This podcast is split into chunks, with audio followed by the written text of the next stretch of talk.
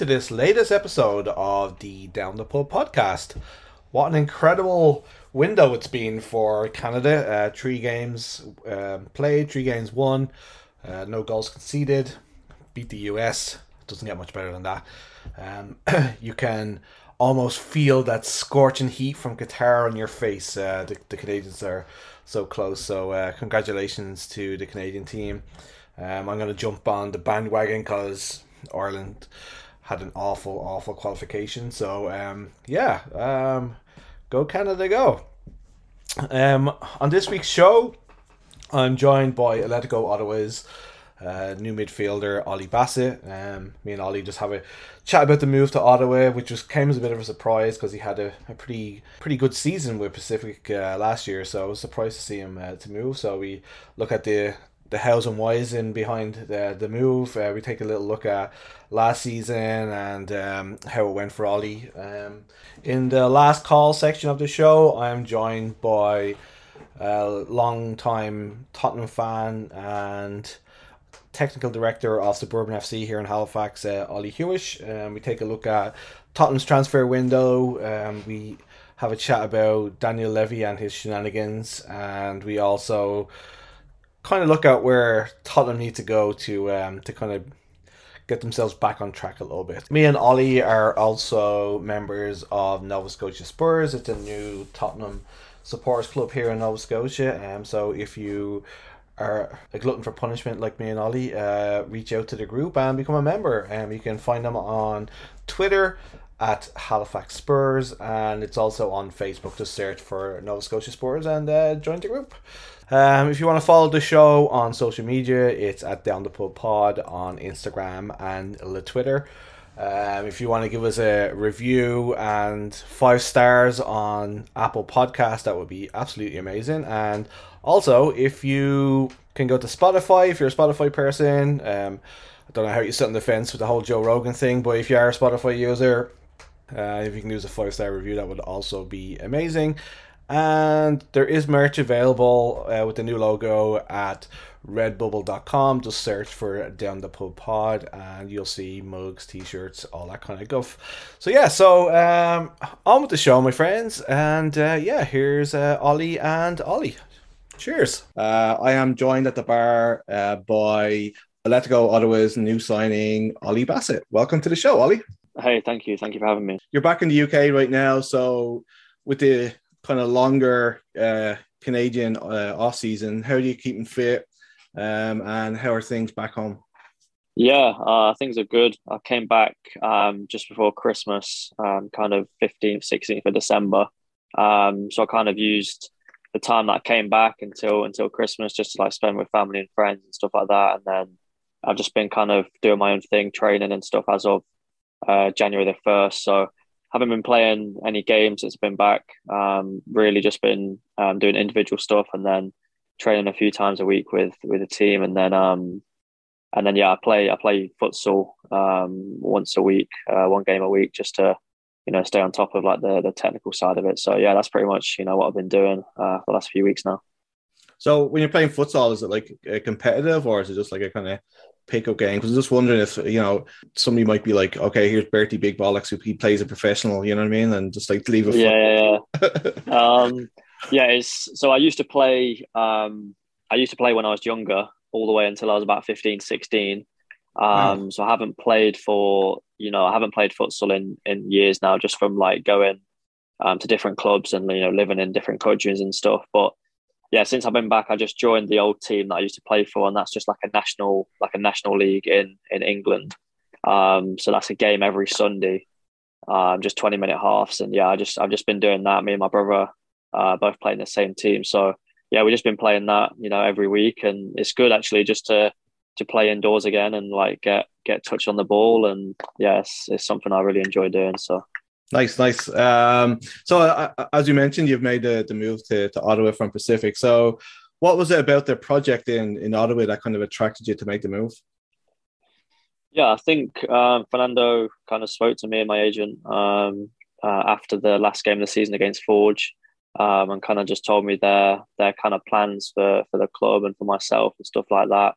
Um, and yeah, I think you know it's a new it's a new city. It's uh, you know they've got the the connection with um, you know Atletico Madrid, and just from what I've been told, you know it's pretty pretty uh, you know well run and uh, professional club. So yeah, I think they offered me a, a, slightly longer contract than than what I was maybe expecting to get, and I think that was obviously a um, definitely a, a benefit and you know kind of a selling point for me to go there. But I think ultimately I'm just trying to use it to to kind of play more minutes and you know play more regularly and really show what I can do um, over these next two three years. That was actually one of my questions. Like, was having the security of, uh, I think you signed a two year plus the option. Like, a lot of players don't have that luxury in, in Canada. Like, um, that, that must have been like that must have been like a huge selling point for you, really. Yeah, I think so. Um, I think up until this point um, in my career, like not just with Pacific, but just in general, um, I've kind of been on, you know, short term contracts and you know year by year. Um, so I think to have like a little bit of extra um, security, you know, two years, and then you know if you play well in the two years, you you have an option for for 24 as well. Um, I think it gives you something to you know really uh, work towards, I guess. And you know if you knuckle down and you know put the work in, then you know hopefully um, we can have we can have a good two, three, three years together. So yeah, I'm really really looking forward to it.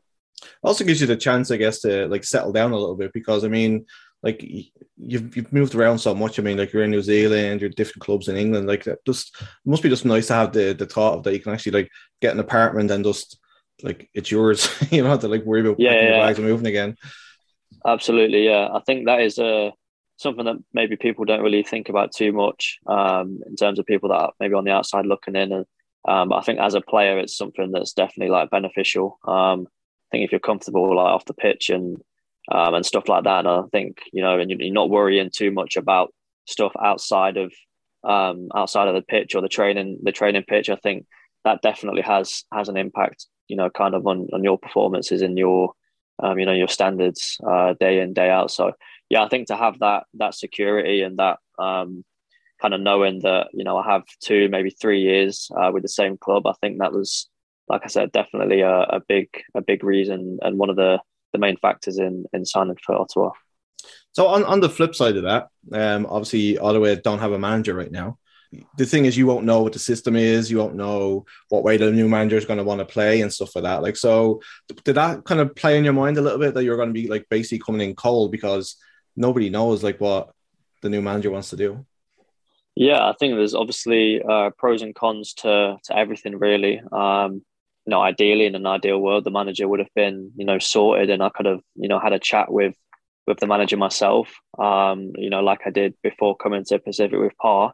Um, but I think, you know, now the manager's, you know, not been announced. I think when he does come in, everyone's kind of starting from scratch. So I guess, you know, everyone's, you know, got to prove to the manager, uh, whoever that may be, um, you know, the reason why they should be playing or, you know, the reason why, you know, they should be in the team. So you know, I think maybe everyone being on the the same kind of um, level playing field in, in that respect, um, you know, it could it could work, you know, in your favor as well. So I think it's just about putting the work in and and really like showing and uh, and demonstrating why why you should be on the pitch. Nice. Um, so you uh, also you were playing with Pacific last year. So you're you're in England. How did that move come about to come to Canada? Like, was it a call out of blue, or is your agent that good that they got you moved to, to Canada? um, honestly, it was pretty. I wasn't expecting it like at all. Um, to be fair, so the agent that I'm with now, my agent, um, I've been with him the last two or three years now. Um, I got in contact with him um, when I was first playing in New Zealand. Um, so I went to New Zealand for for two two and a half years, and I was you know actively looking to try and get something in Canada. Um, and then it wasn't until I came back to the UK um, in 2020 when you know COVID started, um, you know, hitting and stuff like that. Um, and I actually had a deal um, lined up to go and play in in Iceland in the top division um, nice. over there around a similar time that the thing with Pacific came up. so I was due to go there early 2021, and I hadn't. I was pretty much you know very um, kind of set, and you know I was pretty focused on on heading heading out there to play in in Scandinavia. But you know, Josh called me, Josh, my agent, um, called me. Must have been you know middle of December, you know, completely out of the blue, um, and he kind of said, you know, Pacifica interested in signing you. Like, would you be would you be interested in going over? And then he set up a few phone calls with Pa, and it really just went from there, and the deal was was done. You know, fairly fairly quickly after that. So yeah, I wasn't wasn't expecting it um, at all. To be fair, I didn't didn't have a clue it was coming. So, uh, do you have a thing for the cold? Iceland, Uh, kind of. yeah, exactly. Yeah, obviously, I never, I, I didn't know what Iceland would be like. Um, to be fair, I just wanted to because I think at this point I wanted to try and get back into playing um, full time because my time in New Zealand was mainly kind of amateur and, and semi-professional. Um, that move was that move came off the back of playing um, in England, and I kind of wanted to get out of the UK for a little bit. So that's where I decided to to go to New Zealand and and experience something a little bit different. Um, but then I think after after playing there for a few years, I think I was ready to hopefully get back into playing, you know, professionally, and they were the one or they were the two options pretty much that I had, um, you know, back end of 2020. So, you said that you had a few conversations with Pi. He's a very enigmatic figure, you know, like he's um uh, he's obviously had a big move now down to to North Texas. So what's what's he like on the day to day? Like, I mean, like what's a reg? What's it? Because he's kind of he built like such a great bond between all you guys. Like, so I just imagine just being like like crazy because he kind of he's got like a really outgoing personality. What's he like on the day to day, and what's a what's a training session like uh, with Pat? Yeah. Um, firstly, I think his his like kind of man management um, is is very good in terms of like know managing the player, but then also getting to know um, the player as like a person before you know a footballer and kind of understanding you know how they are off the pitch or like you know how they are with their family, all that sort of stuff. You know the little things that maybe some other managers might not do. Um, so I think he really understands you as a person um, and you know what type of personality or an individual you are. Um, maybe before a player, and then I think day in day out, he just wants the training to be um, kind of as as high intensity as possible. Um, he wants everyone to you know enjoy enjoy the sessions, but kind of enjoy you know putting the work in and, and working hard. Um, so I think that's what kind of what what he lived by. You know, the time he was at Pacific, and I think um, he he he made he certainly I, hope he made me a, a, better footballer while I was there, and I think yeah I'll always be kind of grateful for uh, to Pa because you know if it wasn't for for him then you know, I might not have had the the opportunity to come and play in Canada. So things things may have been different. So yeah, I've nothing nothing really bad to say about him, and yeah, I wish him all the best. Nice. Um, so last year, uh, your first year in Canada, you kind of started off great guns in the uh, in in the bubble. I mean, like you scored your first game against Halifax. Boo. Um, so so like how how how was that the, the bubble obviously was like i'm sure it was terrible having to live it like that way with the heat and all that kind of stuff but how how how did you find like quickly adapting to the to the to the game here like that that quickly? It was just it was it, like you've been playing here like for two years?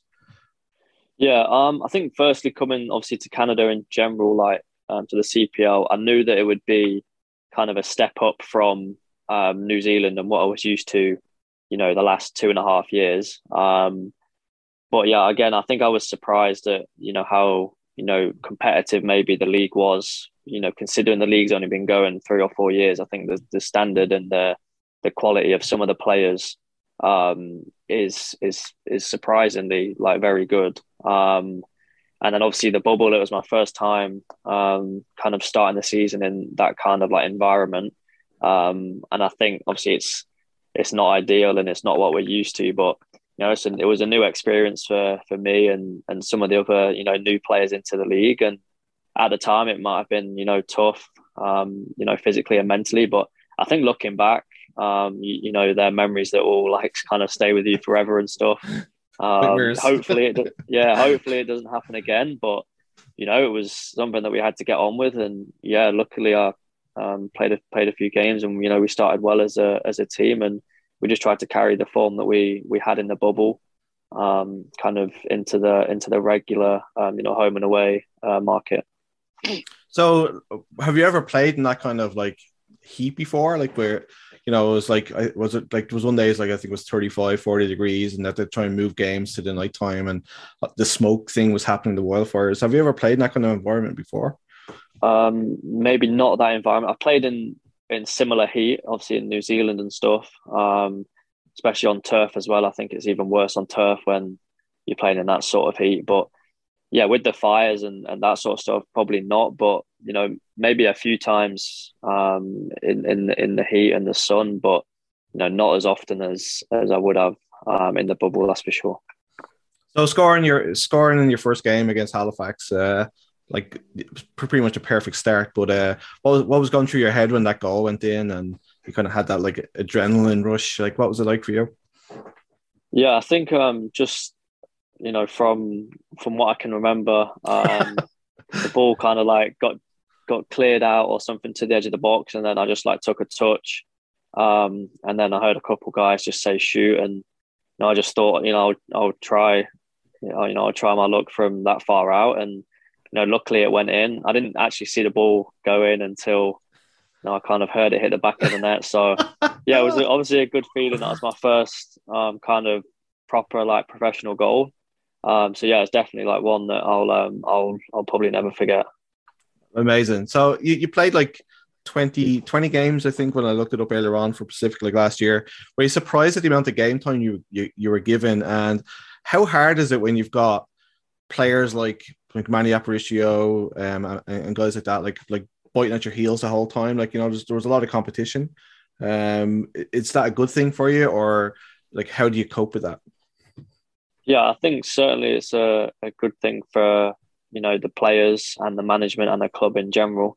I think if you want to be like successful and, and win things, you need to have, you know, not just 11, you know, good quality players, but you need maybe 18, 20. So, you know, everyone's always pushing each other in training every day. And you kind of know that if you're, you know, not performing or not playing well, then there's someone, you know, sitting, sitting on the bench or, you know, not in the squad ready to take your place. Um, and yeah, I think it's just up to you as a, as a player to perform to the best of your ability, you know, when you're, when you're playing. Um, and I think you know over the course of the season, the guys that were playing, though they didn't really, um, you know, dip out of form too much. So it's very hard for a manager to to change a winning team and kind of change something that's working. So, you know, if it's if it's working, then kind of why change it? And in the end, it it ultimately uh, paid off from from you know going all the way and kind of winning the winning the whole thing. Did you, I think you had like a little bit of an injury? Uh, I think you were out for a couple of weeks. Like, do you feel like that kind of set you back a little bit? Because you know sometimes when you come out of the team, because you were playing like pretty much every game, and then you kind of like towards the end you were kind of missing a couple of games here and there. Um, do you think that kind of set you back a little bit um, in your game time? Um, yeah, maybe looking back, I think it, it might have had, or it definitely had, you know, some sort of an effect. Um, not really want to make too many excuses, so I don't want to blame it purely just on that. Um, I think you have to take responsibility sometimes for yourself and you know look at yourself before you know trying to find you know little excuses for why you weren't playing. Um, but yeah, I think I was out for maybe four or five weeks with that, and then came back from that. Obviously, took a little bit of time to get back into the the swing of things, and then you know I played you know here and there. I think the, the game at home against Calgary, and then a few other games after that, but maybe just couldn't really get back into the full you know swing of things like I was at the start of the season. Um, and yeah, I think you know that's that's pretty much you know what happened. That was the story of the the second half of the season for myself. But know, I have have no complaints. Can't really look back in in disappointment and stuff like that, especially you know after being part of a squad that you know won the won the CPL. So you can never really um, you know complain too much about that. So where'd you keep the medal? do you know what? When I came back, the Chris the Christmas tree was up. The Christmas tree was up. So my mum put it straight on the Christmas tree. Oh, but when she, took, when she took the tree down, um, it's just on a on like a kitchen side table at the minute. Um, probably, I'm oh probably oh gonna God. get it. I'm probably gonna get it framed. Um, I've got a few shirts and stuff like that framed, so I think the medal will be the next one to to kind of get framed, and yeah, I'll keep that keep that one at home. I, I can just imagine you're like looking for your phone or your keys or something, and your mad is saying to you like, "Hey, it's in, it's in the kitchen beside the medal." yeah, yeah, yeah, probably. Yeah, everyone that comes in, yeah. everyone that comes in, just, just yeah, have a look. Here's the medal. Here, here you go. But yeah, it's downstairs. But no, I think I think definitely it's gonna get um, it's gonna get framed and and and kept somewhere in the house uh, for sure. So, so I had Josh Heard on uh, just before Christmas, uh, just after Christmas, I think, and uh, he was talking about the uh, the reception you guys received when you got back to BC and stuff like that. Like for yourself, like how how cool was that to come off the plane and all the fans were there and um, the celebrations and stuff like that went with everything? So, so I didn't actually go back after the final. really? So, um, yeah. So a few of the boys that were like, the final was in was in Hamilton, um, you know, near Toronto. So a few of the Toronto Toronto guys kind of stayed after the final and then obviously went straight home from there instead of going all the way back to BC okay. to get them go all the way back home. Um, so I did the same because my girlfriend lives in Ottawa, which is obviously Ontario as well. So I stayed after the final um, and then stayed with her for a little bit before going back to the UK. Um, so I didn't actually fly back with with the boys back to BC, but yeah, I saw videos and pictures and stuff like that on on Twitter and Instagram. So yeah, I think the support they received obviously back home, um, you know, coming out the airport must have been you know pretty cool. And yeah, we're just glad that we could have, you know, we were able to kind of put the work in over the course of the season and then you know deliver them the the trophy at the end so yeah it was it was really cool i, I think what you should do is uh, talk with the uh, the Lakeside Buoys uh, when the next when ottawa goes to, to pacific they should have some of the fans there waiting for you. You come out with your medal, and they kind of have the whole thing for you. So yeah, we'll see. I'll get in touch with them. so this the celebrations afterwards, like in the dressing room, all looked, looked incredible. Like it was a um, what was what was the emotions like in the dressing room afterwards? Like it just looked like it was it was a lot of fun to be perfectly honest with you. Yeah, I think like as soon as the whistle went, the the final whistle, it was just like I think nine ten months of work. For me, it just felt like all the the the work during the season and you know, pre-season and you know winning games, losing games, you know, getting injured, all that sort of stuff personally just kind of paid off, even though I wasn't part of the final.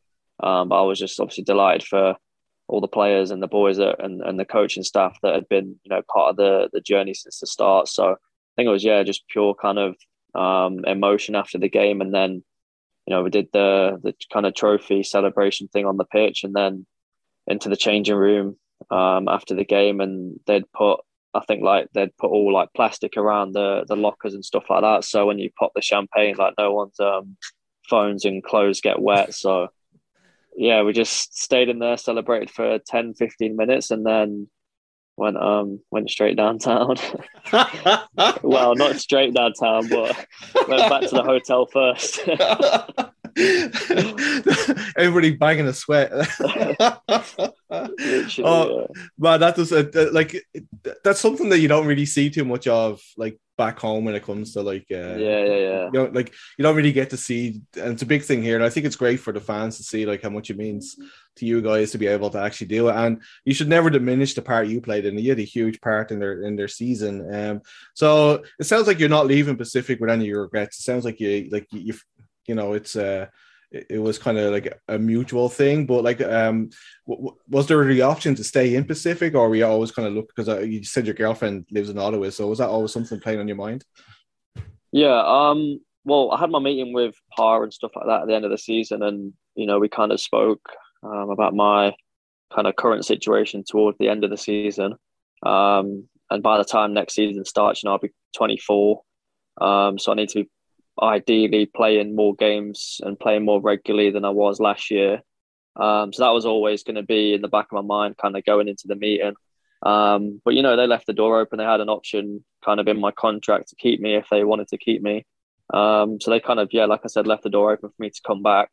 Um, but I just felt it was the right time to kind of move on and try and play, you know, more regularly um, somewhere else and you know, really try and show everyone, you know, next year what I can do in this league. Um, but yeah, I don't think there's any, there's there's no better way to maybe leave a club than, you know, just winning the league and then leaving on kind of a note like that. So yeah, I don't have any bad, um, kind of bad feelings or intentions towards uh, Pacific or or the coaching staff there. I'll always be kind of grateful for for the opportunity for for bringing me to Canada and yeah, I'm just hoping now I can you know use these next few seasons to to really kick on. Ottawa obviously finished like last last last year. Are you expecting like things to push on? Like I mean, like, like that day you got signed, they signed six players and they brought Keven Alemán in and they, they did a bunch of like really decent professionals they brought in. So are you expecting the squad to kick on this year? Yeah, I think so. I think with the team that we've currently got, um, I don't think it's like finalized in terms of the signings and stuff like that. But just from the players that they kept um, last year, and then obviously the new boys that they're they're adding in. Um, I think firstly it will take time for you know guys to get to know each other's like personalities and stuff like that, and you know how we play on the pitch. So it's going to take us time to kind of gel and stuff like that. But I think with the actual individual kind of quality um, that that we've got, and from what I've seen, the other guys um, in the league, what what they can do, um, I think yeah, we, we we're, we're we're confident that you know we can kind of have a have a successful um, year together, and hopefully, um, you know, together we can kind of push the club um, closer to where it wants to be. So my uh, my last my last question, but one. Um, so you're like in Canada, you play a lot of games close together. Like there's a it's it's it's pretty grueling. I mean, especially like last year when you had like the bubble and then straight back out on the on the road and stuff like that. So how are you finding like coping with with that? Because obviously you're playing on turf as you mentioned, so it's a harder surface, so it's gonna gonna affect your joints and stuff like that. And you're going from playing on grass in, in, in England. So how are you finding that many games like cramped together? Yeah, I think I think the, the obviously one of the main reasons why there was so many games last year is probably because the season kind of got pushed back and back, and they wanted to get it finished by you know the end of November, start of December. Um, so I think because it got delayed, that was probably one of the main reasons why we were kind of playing every three or four days. Um, so last year it was kind of a case of um, playing playing a game, recovering, you know, traveling either to or from where we need to play, maybe train and then play again, and that was kind of our schedule for the majority of the season. Um, so I'm fingers crossed, and I'm probably speaking on behalf of you know a few other players or you know the majority of players in the league. Um, if the league you know kind of can start you know on time or you know the start of April, um, I think it will kind of give us you know a full kind of season. So and uh, what I mean by that is uh, maybe a full week of training, like a normal week of training, and then playing you know your game on the weekend with maybe a midweek game. Um, and I think that'll be um, kind of very beneficial. And I think that would even take the standard up, you know, even higher because kind of not playing so many games in such a short period of time.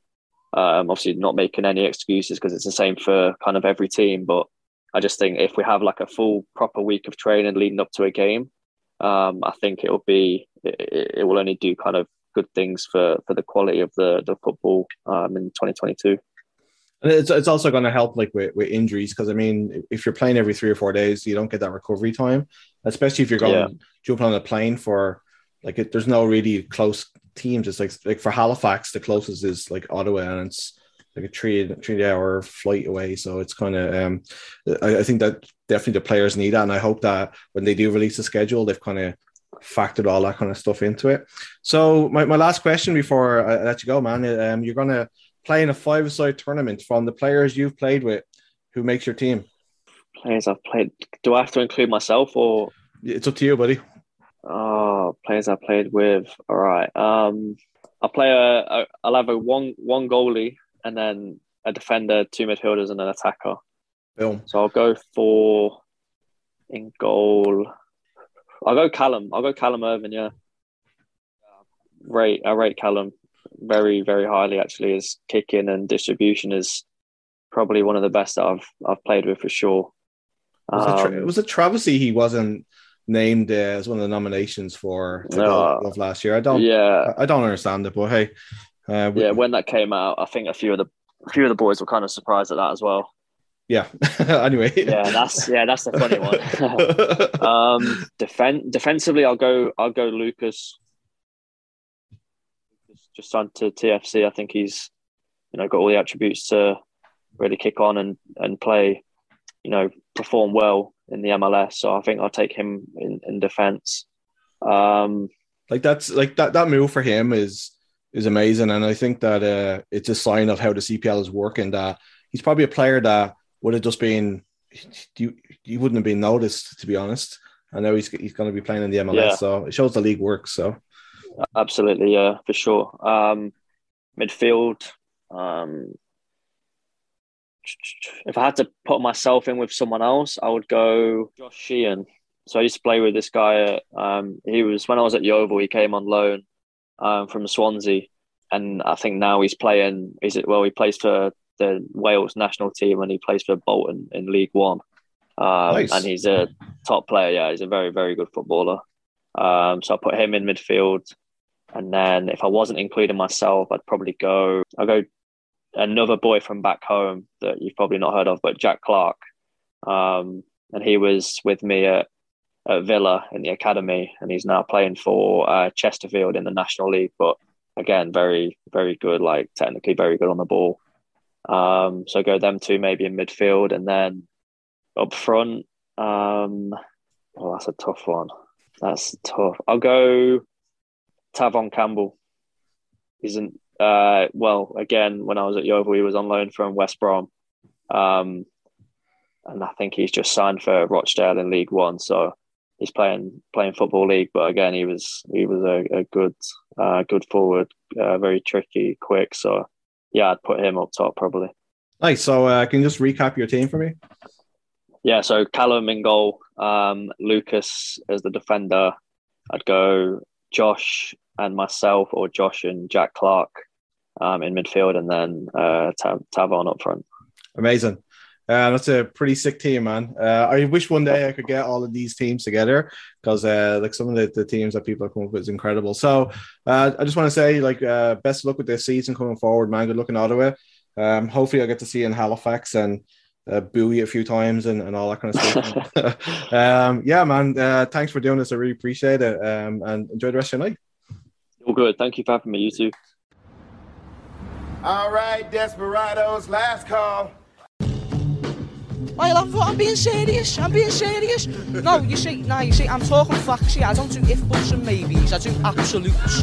And you know, like if your aunt had balls, she'd be your uncle, but she doesn't, so she's not. Do you know what I'm, I'm trying to say? Rubbish! Rubbish! Rubbish! Rubbish! No, no, no, no, Why are you taunting me? Have I finished? United couldn't mount a challenge even at the end of the game there when we're chasing them. It was just absolutely pathetic from Manchester United. It was absolutely pathetic today. So, uh, welcome to this section of the show, the uh, the last call, our new section where we talk to regular folks. Uh, although today's guest isn't regular. Uh, today I've got uh, Ollie Hewitt, who's uh, the technical director of Suburban FC in Halifax, and we're going to talk some Tottenham. Welcome to the show, Ollie. Perfect. Thanks for having me, Anthony.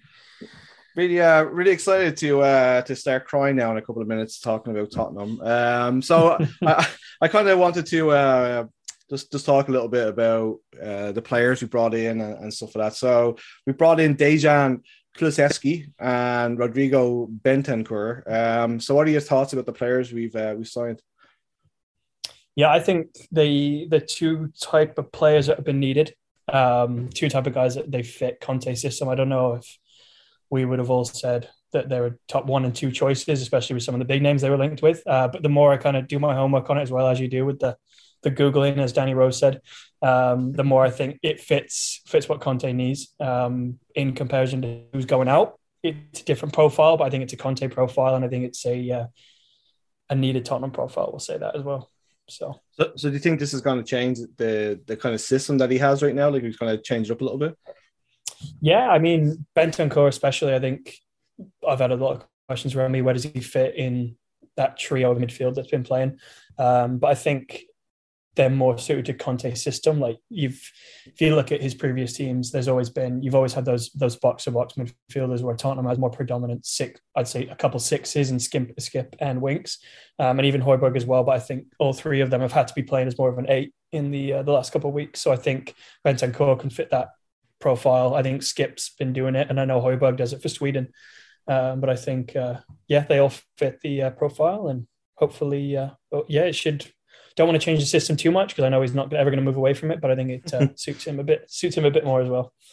Yeah, I, I definitely think that. Um, like we've basically had the, the like the same type of player, Winks, Højbjerg, and, and Skipp just playing in that system. We've kind of missed having I guess the old Dele Alli role of like you know like that kind of free Roman midfielder who can play a play a pass in behind. Um, so do you think that's what Bentancur can can bring to the to the team?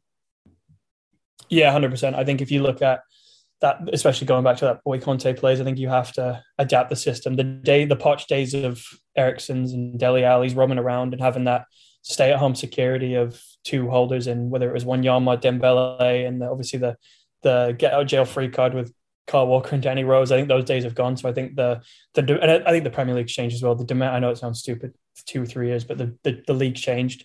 Um, the demands on the midfielder is night and day what it used to be. Um, so I think yeah, the, the, the, roles have had to adapt, and I think this uh, this suits especially the team now without the uh, some of the names of previous seasons. And yeah, I think it's uh, it's one to watch. I'd say. So uh, where does uh, Kulusevski fit into all of this? Like what what type of player is he, and um, where do you see him sliding into the into the formation?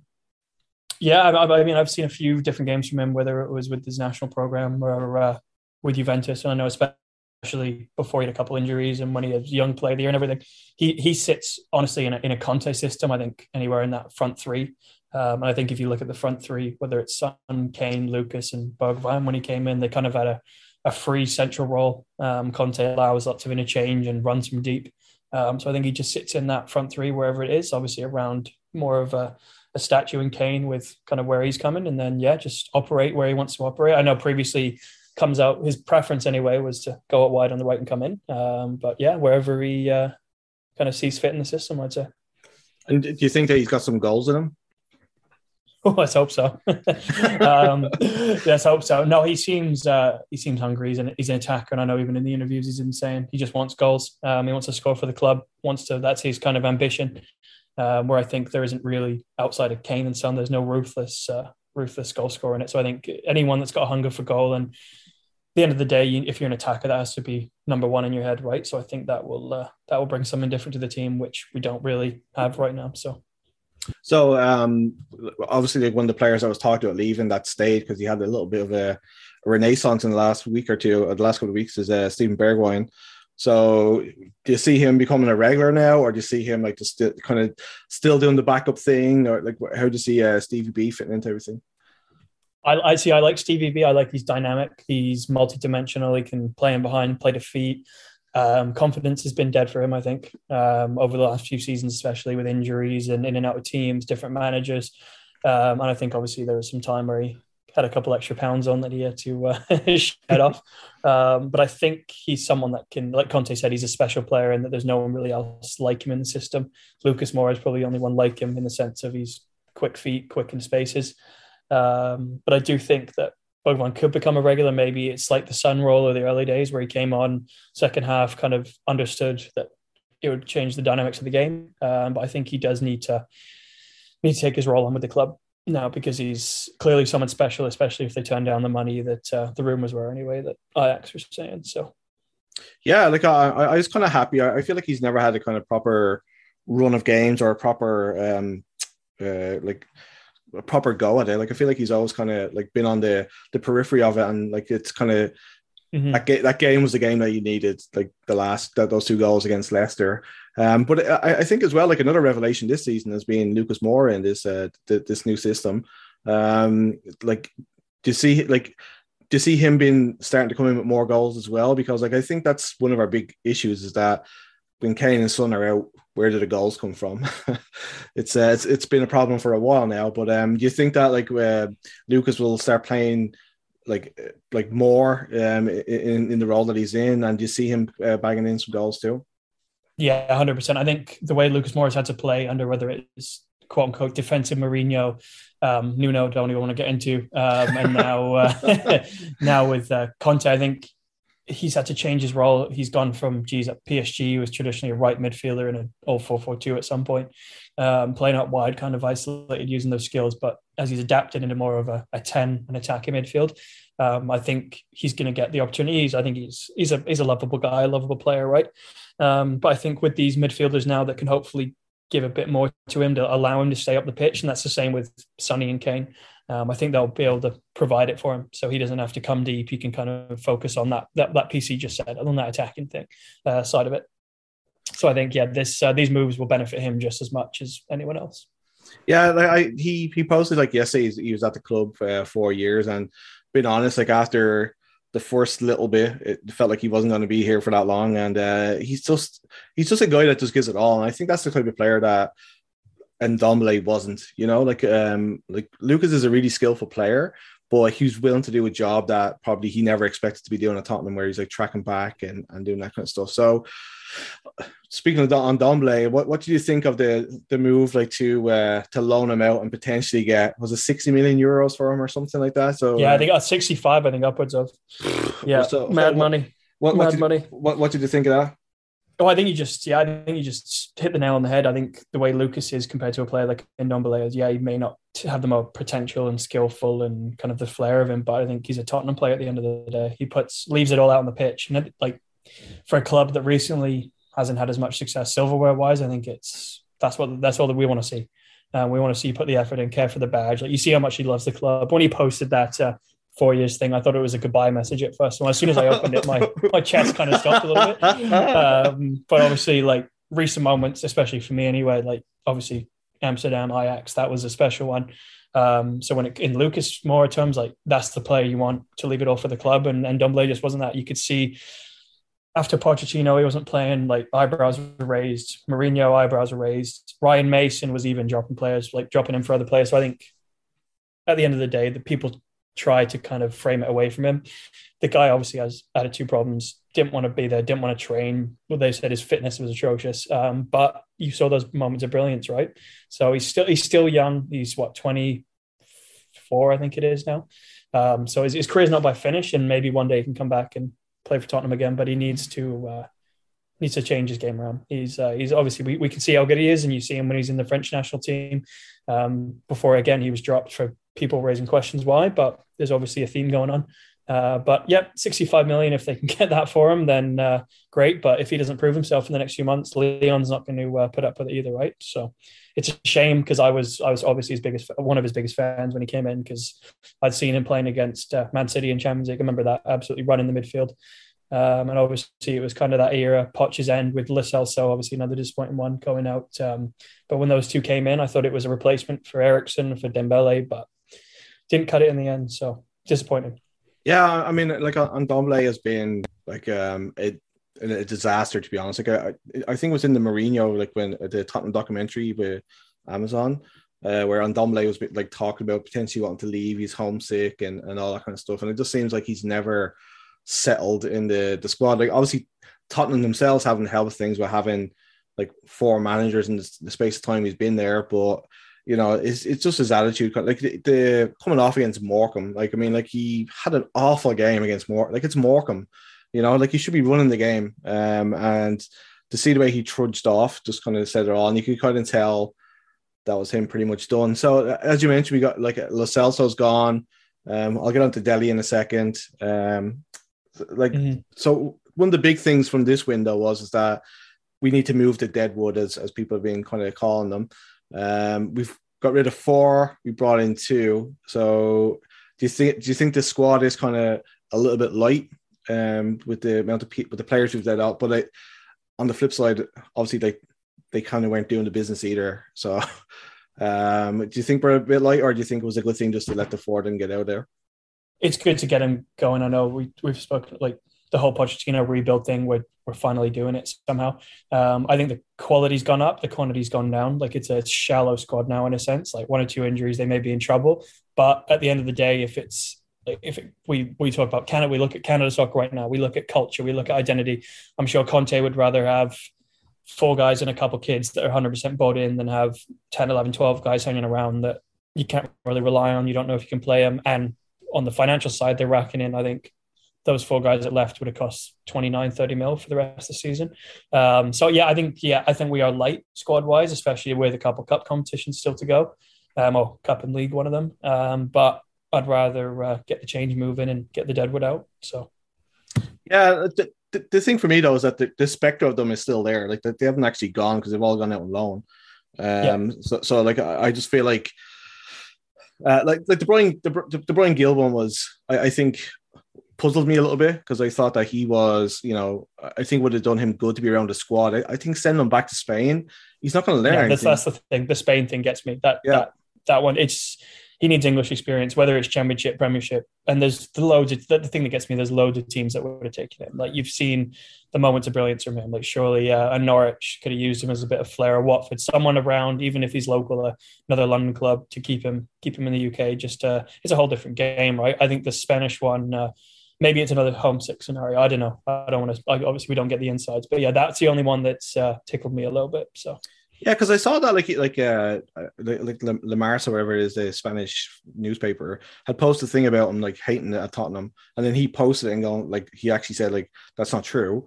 So I, I don't think he was homesick mm-hmm. uh, because like like Reguilón is there and stuff like that. I, I, I- for me, it would have been cool to see him go to Fulham or to to Bournemouth or something like that, have a bit of success, like go up into the Premier League. You know, just kind of have that rest of the season, getting used to the the rough and tumble of it all. I just I don't get it, but I, I'm glad that we didn't sell him because I think he is definitely one for the future. But moving to, to Dele, like, were you surprised that we sold him and didn't loan him? Yeah, I'm, I'm surprised for the sense that technically it's zero million right now, right? Like I think it's a it's a free fee, obviously until he hits games played, accolades, blah blah blah. Um, yeah, he's another one. I was a big big Dele big Dele fan, like especially, geez, he was unbelievable in that 20, 2012 season. No, 2012. Yeah, 2012-13 season, I guess it would have been. And that like the whole Poch era, but geez, I was thinking about it today. So 2019, he really hasn't been himself. We've had these periods of rejuvenation. The Mourinho one probably sticking out the most. Um, but he went from top of the game, England national, and like you brought up earlier on the Amazon documentary, Jose hit it nail on the head. Um, said if you don't kind of pull your finger out, and you just see him on the sidelines. And I get this is a this is another Beckham thing. He's in the fashion stuff. He's in all the modeling. He's got the earrings. He's got the new haircut everywhere. I get that's a piece of it now, but you don't have someone like th- this. Isn't a form thing. This is, I think, for him, he, he needed a move. Um, obviously, the money isn't great now, but I reckon if Frank gets his uh, form back up for him, we can make that back. I think it climbs up to you know, just under 50 million euros, I think, just under it, which is great. Um, sad to see him go. Obviously, it's a nostalgic piece with all of his good times and the great memories he's given, but I don't see him fitting in a Conte system anytime soon. And again, going back to that difficult rebuild that Poch spoke about, it's going to have to be done if uh, Tottenham want to move on. So yeah, not nice to see him go. And all the videos are the videos coming on today are uh, nice and emotional and everything, but growing pains, right? So Yeah, I, I think when Poch talked about the rebuild, I don't think Dele Alli was one of the players that he thought about would have to go, but it's been a disaster. Like as you mentioned, that that couple of games at, at the start of the Mourinho thing, and then he just went off the boil again, and it's it was like just, um, it just seems like nobody was able to get anything out of him, and, I understand like he's obviously playing because. I think in his going away message, he said thanks a lot to Pochettino and his staff. He didn't mention anybody else, so that kind of told you. I think he didn't like Mhm. the systems that he was in, but you got to adapt. And that's the thing is like when Mourinho comes in and when um, Conte comes in, you know they're going to have an Italian kind of style. Like like Mourinho's got really Italian style of way he plays football. Yep. Um, so it's, you got to adapt. It's the modern game. You, you, it's just you can't just be a one dimensional player all the time. So I was really sad too. Like some of the videos were like ridiculous. you know.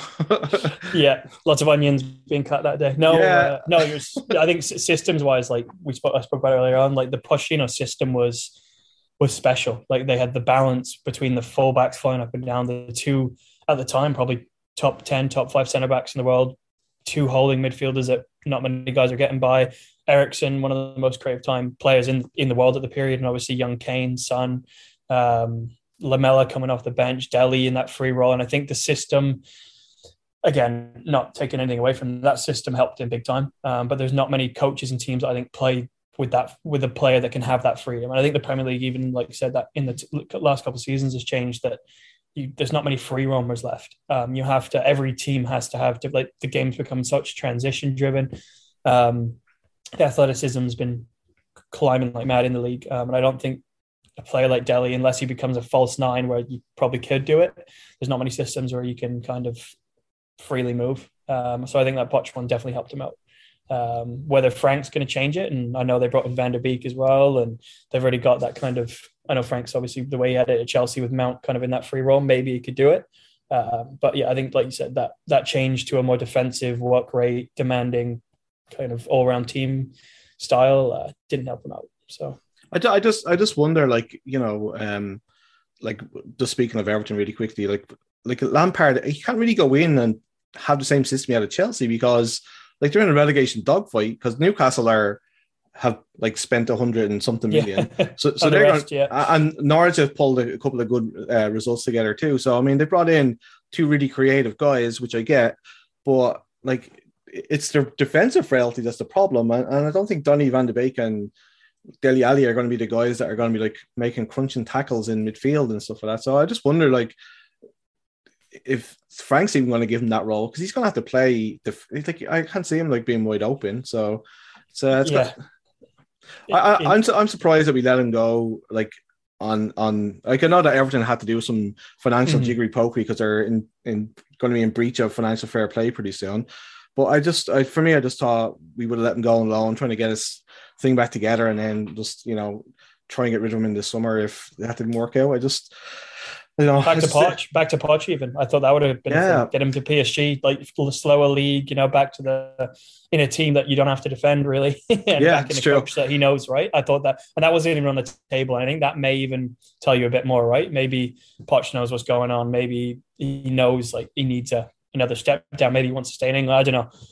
Um, but yeah, no, it's uh, the Everton one again. I I didn't even think it made sense. I thought there was better uh, options for him, but yeah, no, it's uh, it's sad, and you know, especially for someone that was at the, she's playing at a World Cup at 21, and yeah scoring goals and qualifiers and everything. But I, I think that's just a nostalgia part of me, like because the worst thing Yeah. for me would be to see him go off and play really well somewhere else, and it's like knowing like that he was like I always thought he was going to be like Tottenham until till he retired, but hey, that's Oh, yeah. it. I guess that's football now.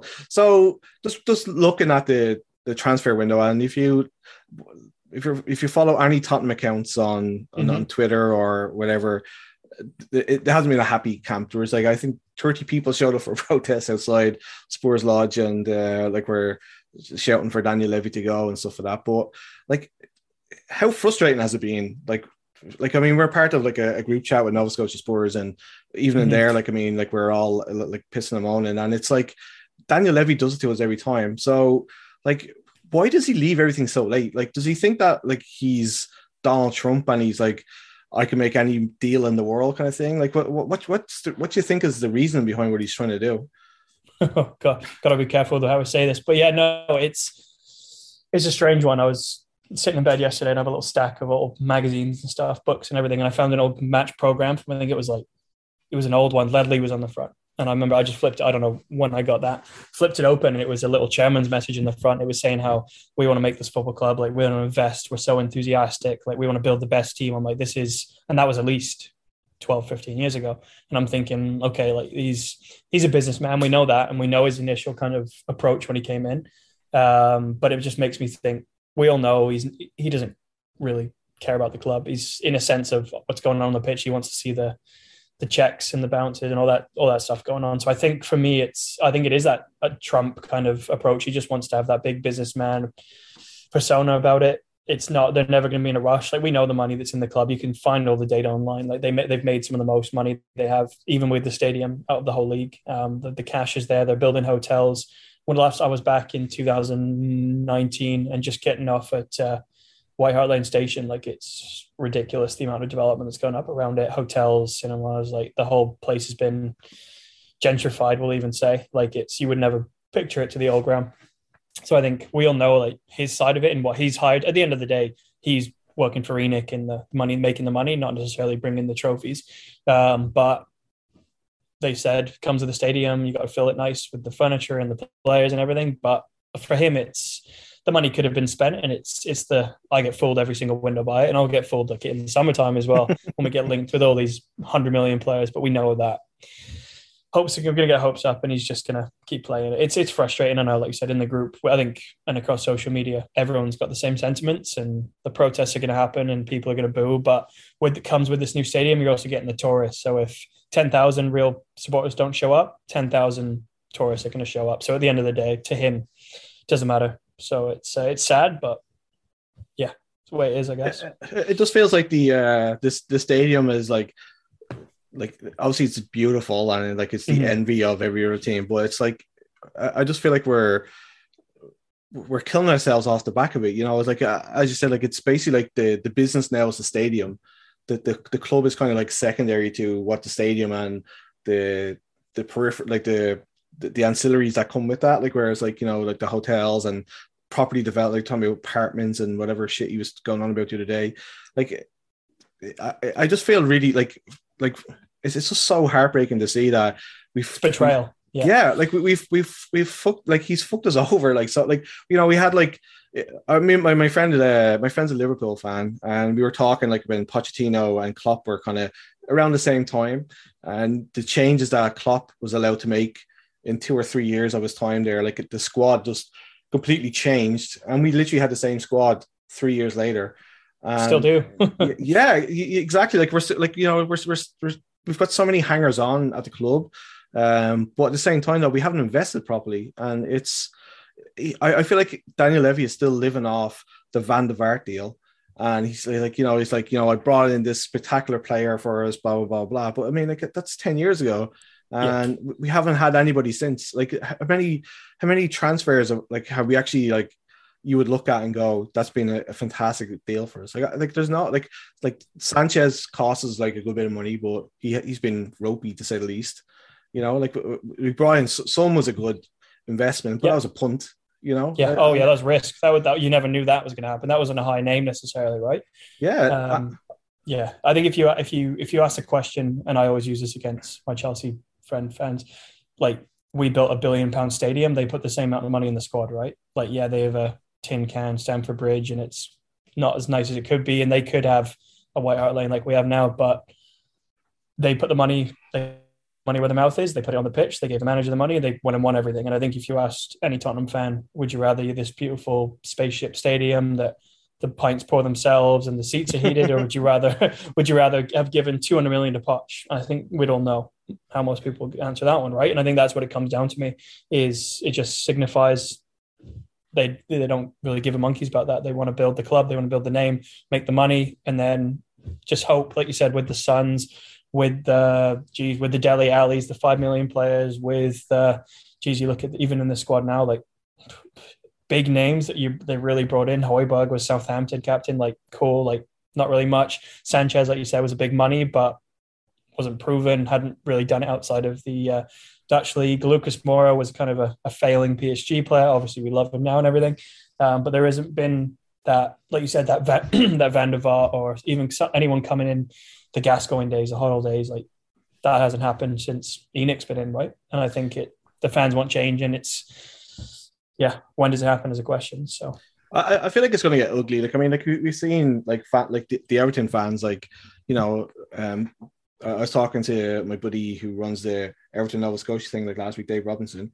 and he, he even he was saying like he can't fault the owner because he's put the money in. He's just put it in, in all the wrong places. Like, like Mhm, he's given like he's brought on poor managers who have like spent a lot of money, whereas we've had okayish managers and a really great manager, and we have a really good manager now, and we're just not giving them the money to, to go and do it. Like, I, I'd love to be in, in that conversation to hear what Daniel Levy said to Conte to get him to sign um, when he came on board. Like, I feel like he just he's blind. He's like he's full it's of It's got to be blackmail. Yeah, it's got to be blackmail. Something. I've I yeah, and I keep reading all the stuff about him leaving if he doesn't get back in the summer and everything. But like, I want to believe Conte. I want to believe his passion. I want to believe. But now when I hear him start saying it takes two three years to rebuild, it's like, uh, my friend, you've signed a two year contract. Like let's Yeah. let's just speed this up. And we like like it's it's the fact that we have the money and we could do it. It's just we can't be asked to do it.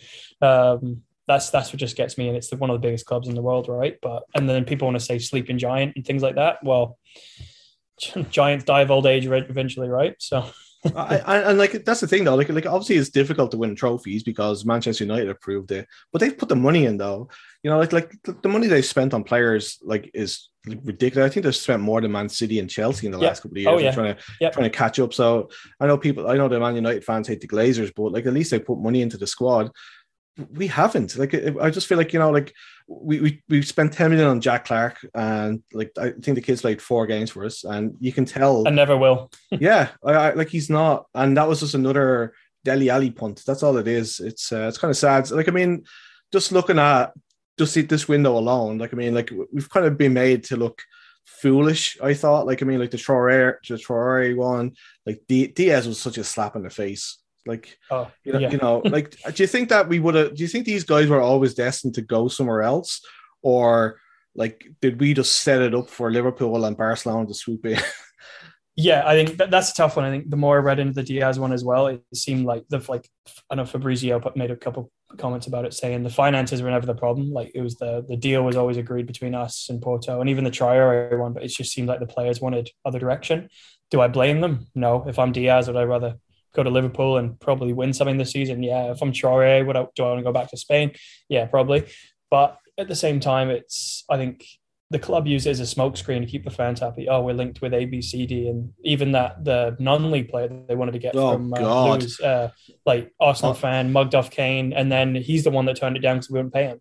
Um, so I think it's, it's that stuff that pisses me off. Even the uh, Dilan Markanday, the under the under uh, 23 player, leading goal scorer in under 23s, scoring for fun, coming back from injury, has said he's a lifelong Spurs fan, wants to play his whole career with Tottenham, and then we sell him for I think it was what 500k to Blackburn, 750k. Like, what, what's the point? And that that's the stuff that pisses me off. But like you said, I'm trying to I've, I've been trying to keep positive my whole life with this bloody team, but at the end of the day, it's uh, things. You hope things have to change, but yeah, it's yeah. Who who knows what uh, what tomorrow holds? Yeah, um, I mean, like it, it, was just like one like uppercut after another. Like the Traore one, like like we went in with like 15 million, which which like although he's got like not long left on his on his contract was an, an insult to Wolves. The fact that they would still keep talking to us was amazing to me. The Diaz one, like we, there was like I think at one stage it was a 10 million difference, and I just feel like like had we gone in and like negotiated properly, like the way like a, a proper club does, like Liverpool there was no talk of Liverpool trying to cheapskate it, and it's always we're trying to cheapskate it, and I think that all stands from Daniel Levy, like thinking that he's the, the yeah, and and Yeah. it's like it's it's embarrassing the club, you know. It's um, I, I just I really don't understand it. Like I know we were linked with Morata, like uh, which I, I thought was bullshit. Like I never thought that was going to happen. Um, but yeah, so I mean, like like overall, like we still seem to be short in the positions that we needed. So Yep. you're you're you're Conte, uh, Harry Kane and Son get injured. What's your plan?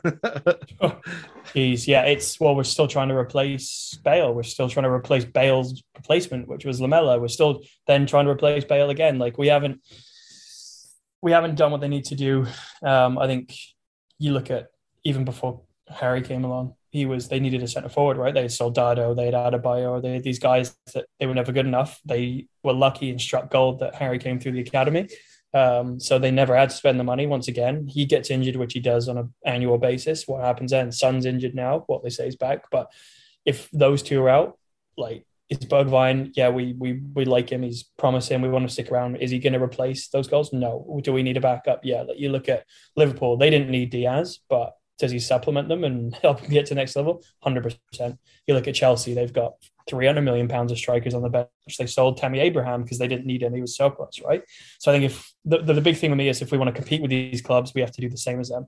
Um, so even like Morata, we're linked with someone like Morata, and even the two new signings, I don't want to tarnish them with this one, but if he's not good enough for one of these top teams, he shouldn't be good enough for us, right?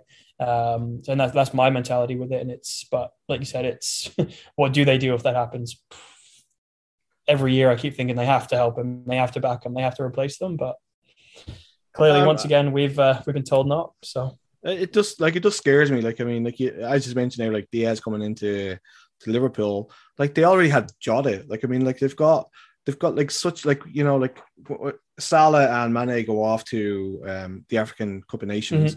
They struggle for the first game, and then everything just kind of set itself, and everything was hunky dory. Like it, that's the thing for me is that like had we lost three or four players, we'd be fucked because there's yeah, there's nobody on the bench. Like I think like when the last bench the, the last bench we had like Dane Scarlett on there and we had like somebody else from the academy. Harvey White and those guys, yeah, yeah. Yeah, and it's promising, but like what a toxic atmosphere to have to come into, like when the team's been booed off the pitch because they're they haven't been playing well. And it's I just I- I think I think what needs to happen is that like Tottenham fans need to stand up a little bit more. And I think we need to have those protests where it's like, as you said, you get the tourists in, but the hardcore fans Yep. are always going to be there. And it's them that's suffering, you know, it's like, you, Yep. you- I think the only other team that's had a probably a worse win than us is Arsenal. Like, Which is fantastic. Yeah, Yeah. hundred percent. like uh, seeing, seeing uh, Aubameyang like just turn up at the Barcelona with the hope of a deal coming through was like um who was it was there was I think it was was with Harry Redknapp somebody um was it Peter Wingy? yeah Yeah, yeah, yeah, yeah, yeah, yeah. I know the exact one. Yep, that's literally Yeah. what's happened there he's just like turned Yeah. up in the hope that uh showed up.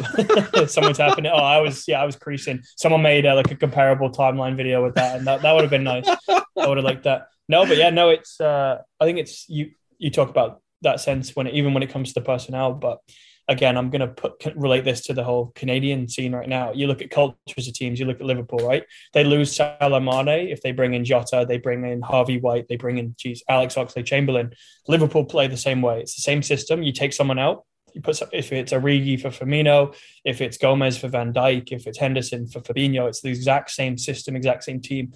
Um, a lot like I witnessed with the Canadian team the other night. It was not necessarily formations, the same system, but the principles, the identity. It, you you knew that was a Canadian team. Same thing with Liverpool. You know it's a Liverpool team. Where I think if we lose Harry, there's no like for like. There is no there's no one can do that role. You lose. Do, oh, geez, I don't want to say Doherty. You lose um, Emerson. You bring Doherty in, not like for like. There's no kind of culture and identity with the club where I think even if you personnel aside, you can you, you could do this with academy players. That's what Liverpool do. That's what Man City have done.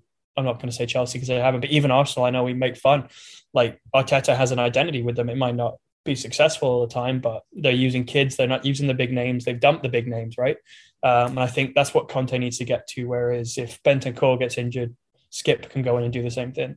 Um, Son can do the same thing as Lucas Moura. I think that's where they need to get to, and that's the problem. Is there one hasn't been the players where you can drop someone, put them in, but the second piece is there isn't a culture with the team. Well, I would say culture. There isn't a, a style and identity with the team where it's people are on the same page. Like you said, players coming in, like a young academy kid, you, you don't want to be coming in right now because it's it's tense. It's not organized. It's not it's not where it needs to be.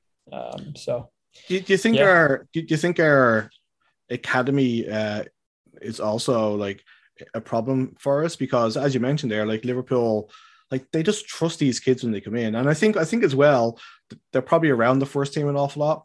And so and they, they, those junior teams probably play a very similar system to what the the first team use. But like with, with us like we don't seem like we don't seem to have a history anymore of like bringing through like like players like from the academy. Um, you know, like you, you look at as you mentioned there with, with Liverpool, like Neco Williams, they've got like Nat Phillips, they've got um, like even Trent Alexander Arnold came in, he was the exact same. So like do you think do you think our academy needs a lot of work too?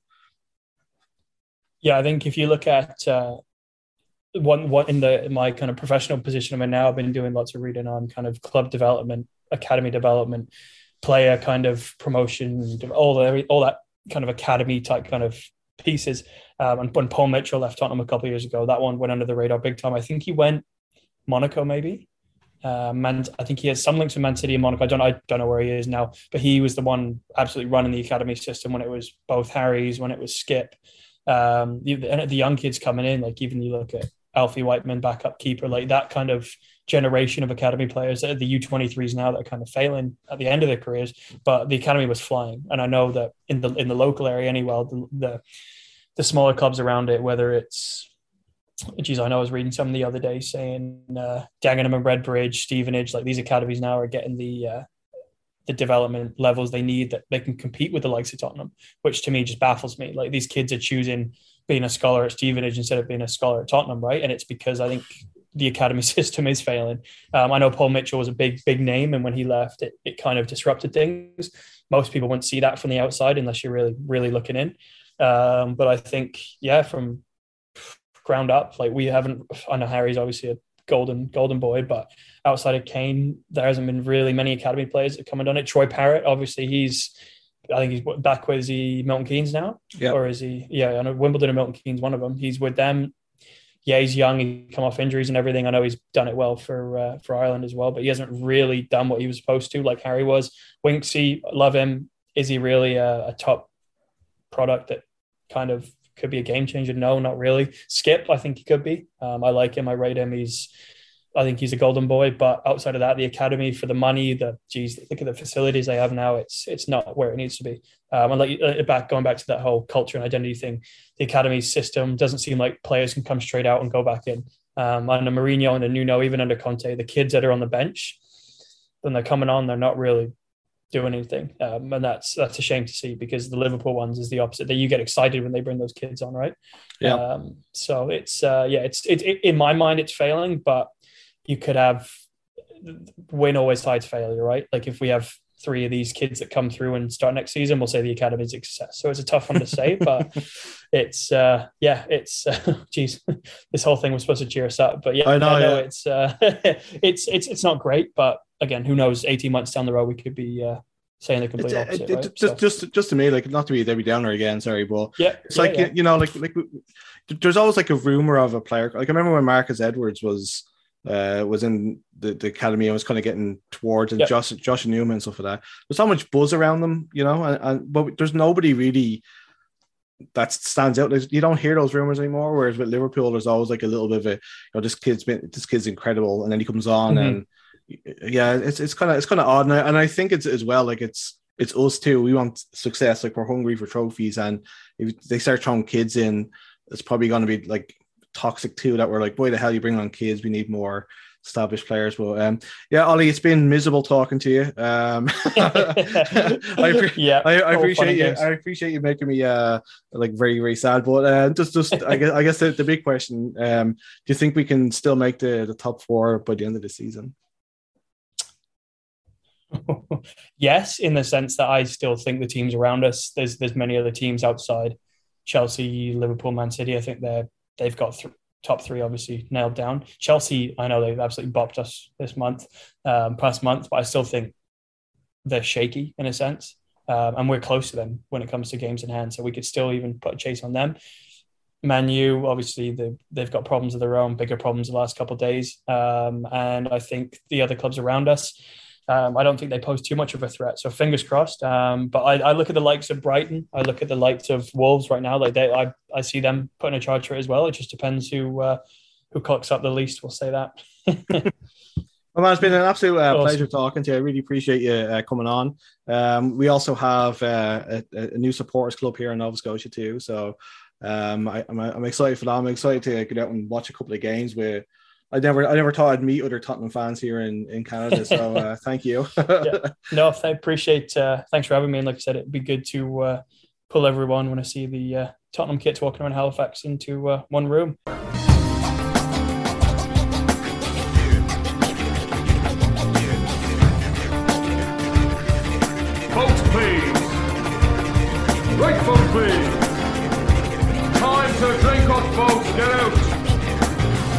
To drink